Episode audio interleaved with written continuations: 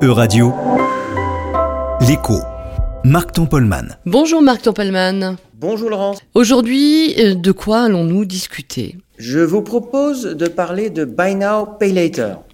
Euh, la finance attire énormément de startups hein, qui essayent de changer un ou plusieurs aspects du monde bancaire traditionnel. Dans le crédit de la, la consommation, un concept en particulier a connu un très grand succès. C'est justement celui du Buy Now, Pay Later, ou en français, acheter maintenant, payer plus tard. Et comme Apple vient d'annoncer qu'il allait se lancer dans cette bataille, je pensais qu'il était opportun d'en parler. Alors commençons par le début. Le Buy Now, Pay Later, comment ça marche? Alors l'idée de départ est aussi simple qu'elle est ingénieuse. Des fintechs comme Affirm aux États-Unis ou encore le suédois Klarna donnent à des consommateurs la possibilité de régler leurs achats en ligne en plusieurs fois, sans frais, sur une période allant de quelques semaines à quelques mois. Ce modèle a bénéficié de l'adoption de plus en plus grande des achats en ligne et a véritablement explosé durant la crise du Covid. Euh, Durant les différentes périodes de confinement, le shopping en ligne a atteint des niveaux records. Donc si je comprends bien, la proposition c'est d'acheter maintenant mais de payer plus tard.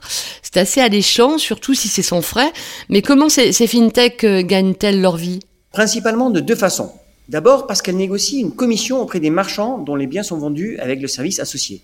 Euh, Prenons un site d'articles de mode. Le vendeur de vêtements va payer au spécialiste du Buy Now, Pay Later quelques pourcents de tout achat pour lequel le consommateur a choisi de payer plus tard. C'est une proposition attractive pour le marchand qui n'aurait peut-être pas réalisé cette vente sans cette fonctionnalité. Ensuite, si le consommateur rate ses échéances et ne règle pas son achat à la date convenue, des pénalités de retard peuvent lui être facturées. Et ces pénalités peuvent être sévères et contribuer aux revenus de la fintech, spécialiste en paiement fractionné. Alors sur papier, un modèle d'affaires plutôt robuste et une offre séduisante, mais je sens qu'il y a un mais quand même. Alors il y en a plusieurs. Tout d'abord, pour être rentable, il faut que les revenus générés par les commissions versées par les marchands et les éventuels frais de pénalité, ensemble, soient supérieurs aux défauts. En effet, il arrive que des utilisateurs du service acheter maintenant, payer plus tard, n'arrivent pas à régler leurs achats plus tard. Et dans ce scénario, la perte est pour l'intermédiaire puisque le marchand, lui, avait été payé par la fintech au moment de la vente. Or, avec la détérioration des conditions économiques, les consommateurs ont commencé à se serrer la ceinture. Ils dépensent moins. Et donc, statistiquement, ils ont moins recours au Buy Now, Pay Later. Pire, pour les mêmes raisons, le pourcentage de défaut est en constante augmentation.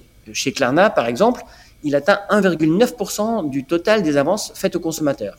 Et cela ronge euh, un tiers des revenus de la société. Alors ce phénomène risque de s'empirer dans les mois à venir avec l'envolée de l'inflation.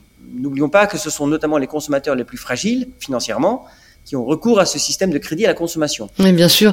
Alors c'est quand même, on a l'impression que c'est quand même une forme de crédit à la consommation, non? Absolument, et c'est justement là où le sujet euh, crée un débat supplémentaire. Comme ce secteur n'est pas aussi strictement régulé que le secteur bancaire par exemple, il est difficile d'en mesurer l'impact sur la société plus largement. Le service acheter maintenant, payer plus tard est-il un outil digital utile pour faciliter la gestion budgétaire de chacun ou est-il conçu pour pousser à la consommation avec le risque de faire tomber un nombre grandissant de consommateurs dans le surendettement? Merci beaucoup Marc Tempelman, on vous retrouve la semaine prochaine.